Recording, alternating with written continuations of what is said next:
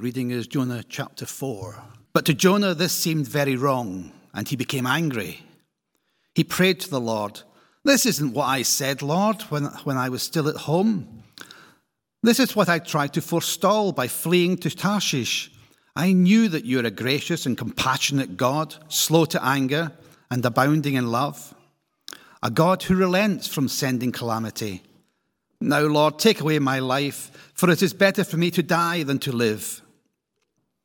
But the Lord replied, Is it right for you to be angry? Jonah went out and sat down at a place east of the city. There he made himself a shelter, sat in its shade, and waited to see what would happen to the city. Then the Lord God provided a gourd and made it grow up over Jonah to give shade for his head to ease his discomfort. And Jonah was very happy about the gourd. But at dawn the next day, God provided a worm, which chewed the gourd, and so it withered. When the sun rose, God provided a scorching east wind, and the sun blazed onto Jonah's head so that he grew faint. He wanted to die and said, It would be better for me to die than to live. But God said to Jonah, Is it right for you to be angry about the ground? It is, he said. I'm so angry, I wish I were dead. But the Lord said, You have been concerned about this gourd, though you did not tend it or make it grow. It sprang up overnight and died overnight. And should I not have concern for the great city Nineveh, in which there are more than 120,000 people who cannot tell their left hand from their right, and also many animals? May God bless the reading of His holy word.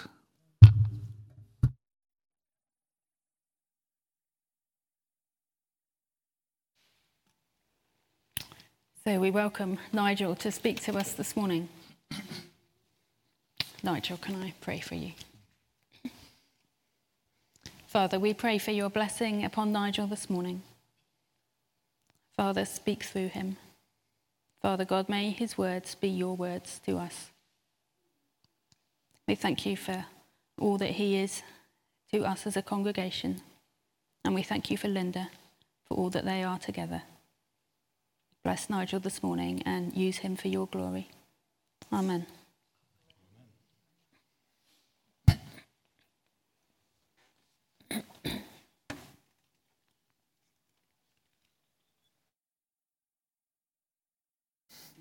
It's lovely to be back here this morning, especially at the end of this series on mission, which, as uh, many of you know, is a subject very dear to my heart. And uh, as we come to this final reflection in our series on mission and on the book of Jonah, um, we're going to be looking at Jonah and considering the ways in which, as a church community and as individuals, we're involved in mission today. So, this morning, I'd like firstly to review very briefly some key messages from the talks earlier in the series so it all links up. Then we'll look at the fourth chapter of Jonah that Ross has read to us this morning. And then we'll update ourselves on the, on the ministry of uh, Bishop Desire and his wife Claudeline in Goma, at one of our mission partners. So, you might or might not have been here for five weeks. Uh, I missed the first two and had to catch up with those online. So, at the beginning of the series, Kath Price reminded us of Jesus' great commission given to the disciples at the end of Matthew's Gospels. Go, he said, and make disciples of all nations baptizing them in the name of the Father and the Son and the Holy Spirit, and teaching them to obey everything that I commanded you. And this could only be carried out because all authority had been given to Jesus, and he'd promised always to be with them. And reflecting on those words, I remembered that two years ago we sent some financial support as a church to a Baptist missionary named Ben Francis, who was serving God in Asia, particularly in the city of Calcutta, but also traveling on a peace boat around the islands in, the, on, in, northern, in, in northern India. And Ben leads what's called a disciple making movement. So, essentially, not only in cities like Calcutta, but in small islands he visited by boat where small church communities needed to become independent and self sufficient very quickly, becoming disciples so they could then share the gospel to create more. And we were also reminded by Kath that morning that we can support and build each other up in our journey of faith, whether here or in countries overseas, wherever God has placed us, and that we need to show acceptance and unconditional love using language respectfully and gently. And then in the second week, Jonathan reminded us that we're all sent somewhere, whether locally here or further afield, and that it's sometimes easy to run from challenges. And we focus specifically on, the, on our ministry to young people, as Jonathan described some of his work with Romsey Mill in Camborne and the wider Cambridge area. And I'd just like to add this morning that as well as Jonathan working for Romsey, uh, Jonathan works for Romsey Mill, but he's also involved in the ministry of Wickham, and that as the Cam- and the Camborne Church financially supports the work of Wickham, the West Cambridge Christian Youth Ministries, which links together local churches of different denominations in our area. And Wickham organises monthly Thirst youth services that are in our notices, which are held at Combleton Baptist Church, social events, leadership training, an annual weekend residential and a group trip to Soul Survivor in the summer. Our own young people benefit enormously from gathering with a larger group from time to time, and it's especially beneficial for young people who live in smaller villages and churches locally where there is no permanent youth group or youth leader.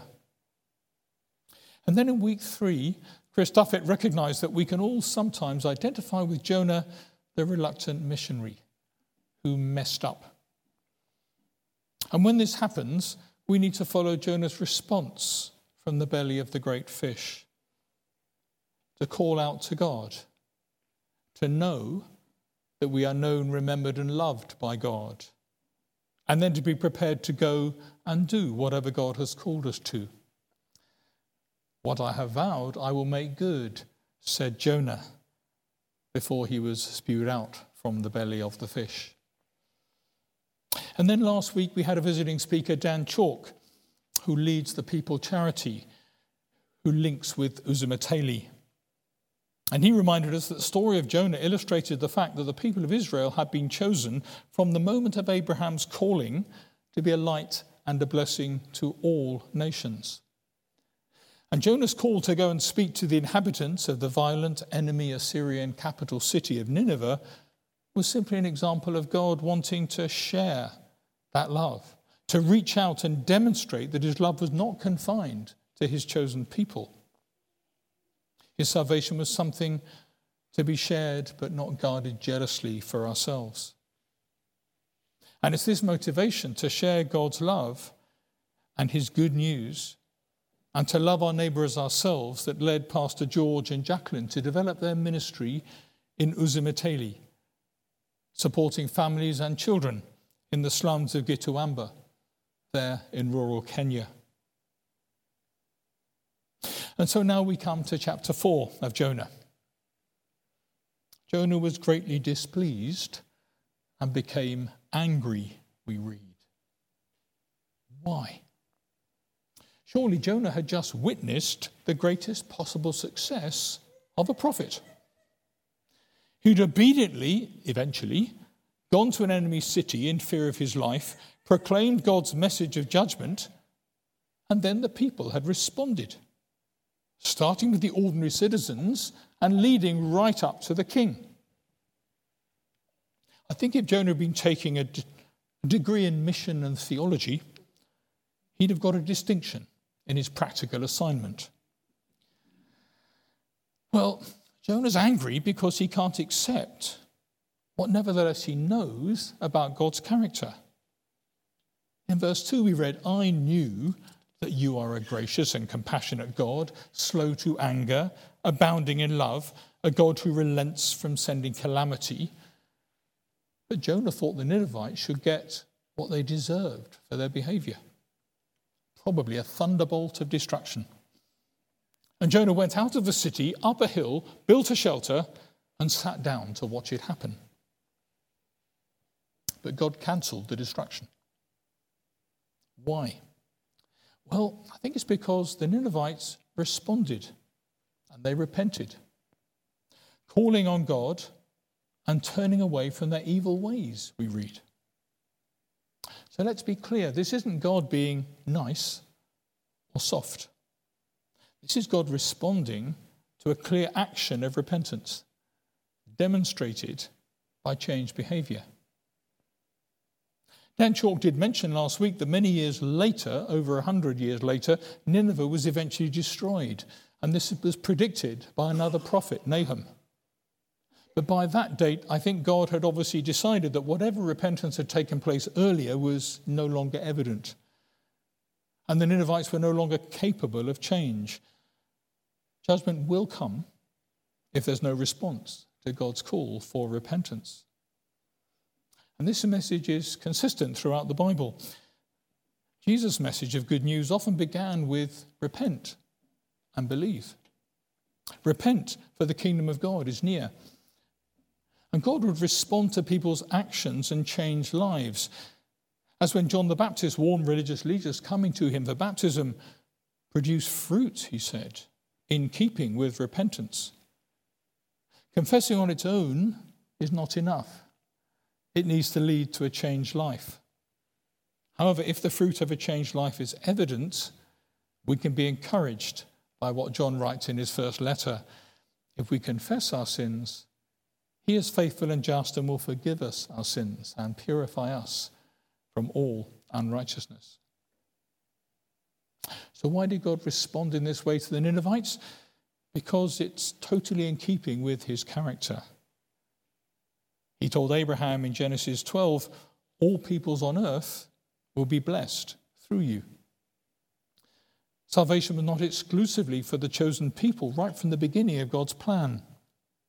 And various major prophets brought blessings to individuals outside the chosen people, often much to the disgust of the Jews. Elijah, for example, provided for a widow in Zarephath in Sidon, which is now Lebanon and raised her son from the dead. Elisha healed the commander of the enemy Syrian army.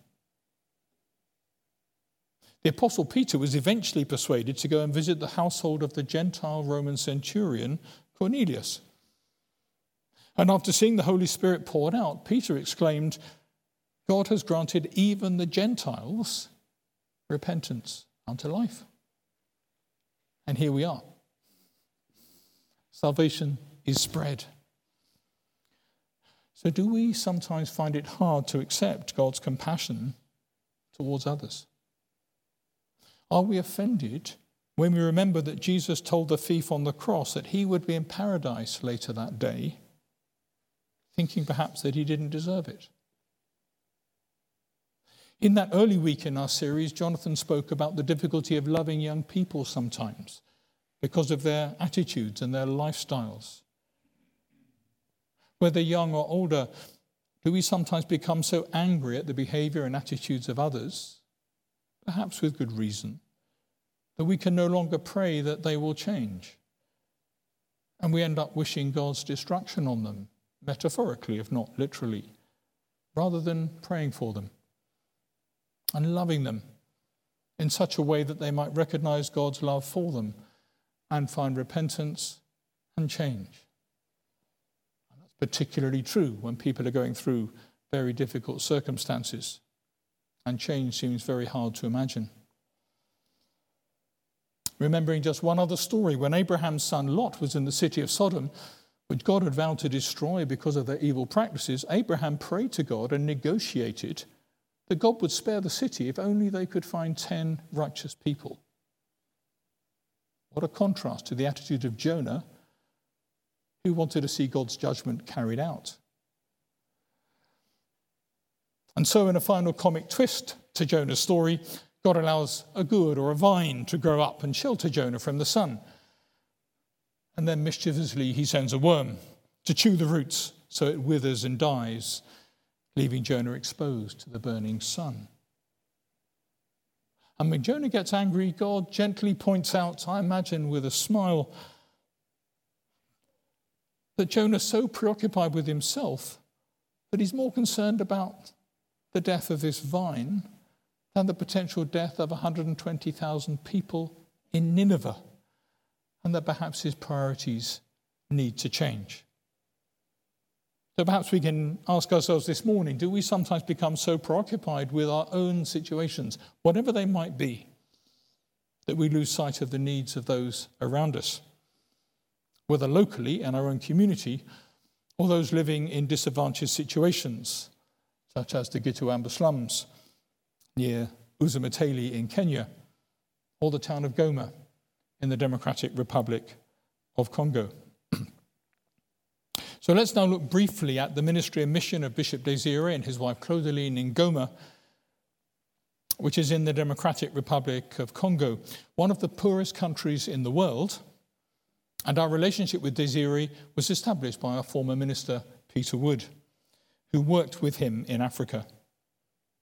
And in addition to issues of poverty and dealing with refugees displaced from the civil war, the Democratic Republic of Congo also faces a rampant Ebola epidemic, which, according to Desire's latest email, is currently about 400 kilometers from Goma itself. However, effective treatment and prevention from contagion is very difficult out there at the moment because of the civil war going on and because many health workers have had to be withdrawn for their own safety. so, David, if we're able just to put up the Goma slides, we'll just look very briefly at a few slides. So there's a picture of Desire and Claudeline. Desire addressing a conference, and Claudeline working with women, and we'll have a mention, I'll mention a bit more about that in a moment. In his most recent email to me, Desire said this We worship God for what he is and is doing, and that he has not forsaken us.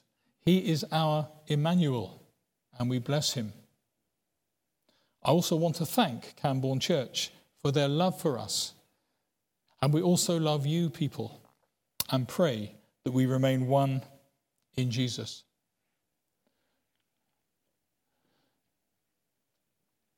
Very effective ministry is going on now that Desire is the bishop and traveling quite a lot in the Goma area. This is a picture of a confirmation service recently. And he said that the Holy Spirit was moving in that area.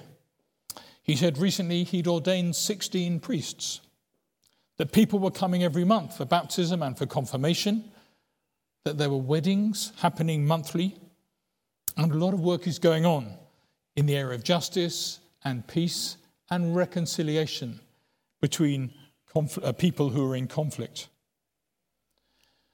And Desire also does a lot with young people there. This is a picture of a youth conference which took place last summer. And they're also very involved, as is the case in much of Africa, in organizing football leagues for young people, which is a good way of drawing them in, creating contact, uh, and then enabling them to hear the message of the gospel at the same time.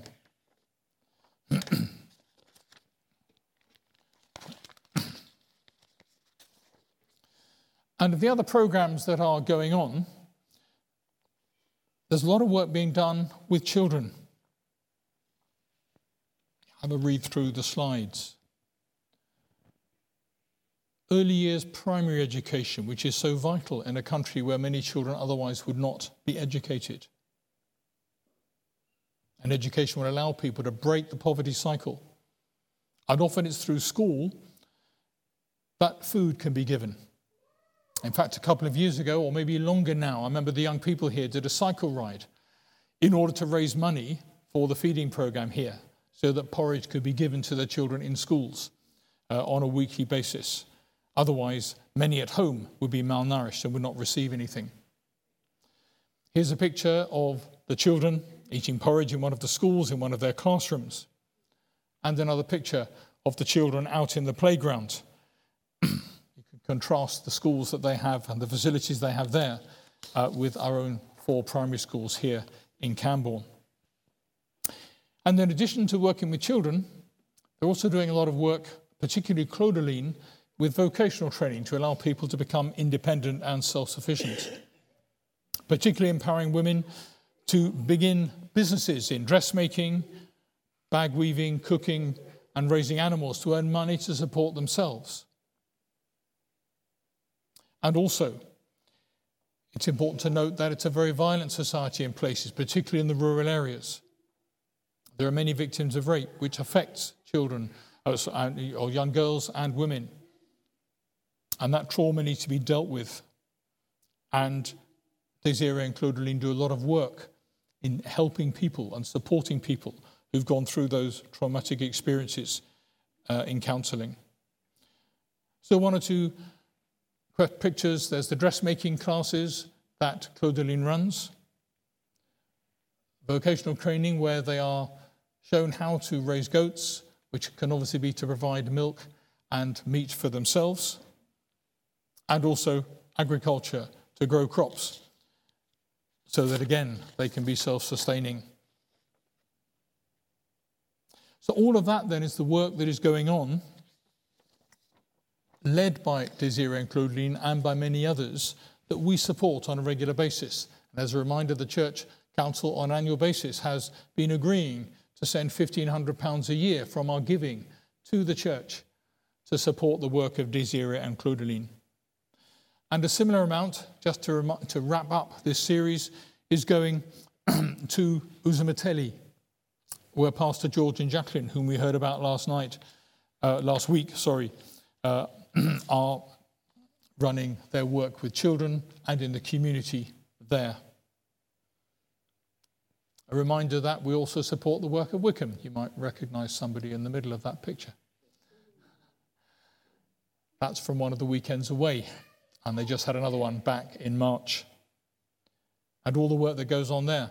I think it's important just to realize how privileged we are to have a largest church with the largest youth group that exists on its own, and how important it is for those young people to meet with others and to allow other people from elsewhere to be able to come together and do things together to create a critical mass of what goes on. And then I'd just like to take the opportunity of reminding people that we have also in the past supported the work of A Rocha, which is a Christian conservation organization working in this country and in 19 other countries around the world uh, in order to try and show the link between the work of Christians and the importance of looking after God's earth. And given how important the whole question of environment has become, I think the work of A Rocha is becoming more and more important. So, finally, just to conclude, if you looked on the back, and we haven't produced one for a while, might do one now, of the little mission and giving leaflets we've been putting out over the years, we have said that we try to link all our mission giving together under what's called the five marks of mission, which the Worldwide Anglican Church brought together to say these are the five things we ought to look at as a way of, discover, uh, of judging whether or not what we're doing is appropriate and in line with what God is calling us to do. And it's a privilege to be able to support all of our mission partners, whether it's at home through Wickham or in many other ways here through Cafe 19, Parish Nursing, Food Bank, in our own community lives, or supporting people overseas in Uzumateli and Goma.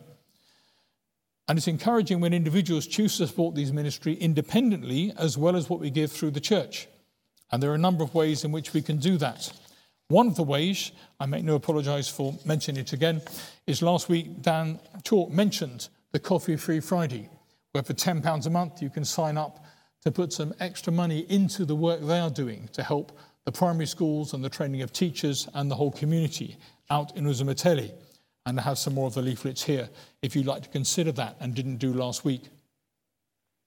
But all our giving can be aligned with one or more of these five marks of mission. And as you'll see, as you look at those marks, our overseas partners are heavily involved in all of them effectively, even the last one to some extent. But certainly not only in proclaiming the good news baptizing and creating disciples, but also in responding to human need locally, trying to transform the unjust structures of the societies in which people live. And Wickham's directly involved in the first two, but at the same time encourages young people to look at the community in which they live and the wider world, to take an interest in issues of service and injustice, so that as they become Christian citizens in the future, uh, they can use, they can look at those issues and make them priorities in what they do and the way they think. And in terms of safeguarding the integrity of creation, sustaining and renewing the earth. If anyone's interested in knowing more about A Rocha, uh, I do get actually sent a magazine on behalf of the church as well as one we get called Root and Branch, which is about the work of A Rocha. This is all about actually the work of different churches in this country. So if anyone's interested, please ask me. I'll lend you the magazine, which you can then pass on to other people. So to conclude, in the Act of the Apostles, when the Macedonian churches heard about the poverty afflicting Christians in Jerusalem, it was reported as follows They gave as much as they were able and even beyond their ability, and urgently pleaded with us for the privilege of sharing in this service to the saints. They gave themselves first to the Lord and then to us, in keeping with God's will. So may we continue as a church with the privilege we have to respond generously in accordance with their individual means and to those as well as as a church as a whole, responding to those with whom we are partners in the gospel, in our mission work. Let's pray. Loving Father, as we meet this morning here in Camborne, we remember those who are meeting elsewhere, particularly in Uzamateli and in Goma, to come together and worship you and to hear your word, to make disciples and to seek to transform the society of which they are part. Lord, as we thank you for that privilege, we ask that you continue to lay, our, to lay those individuals and those communities on our hearts and continue to give to them, particularly by praying for them regularly and by giving according to our means. And we ask it in Jesus' name. Amen.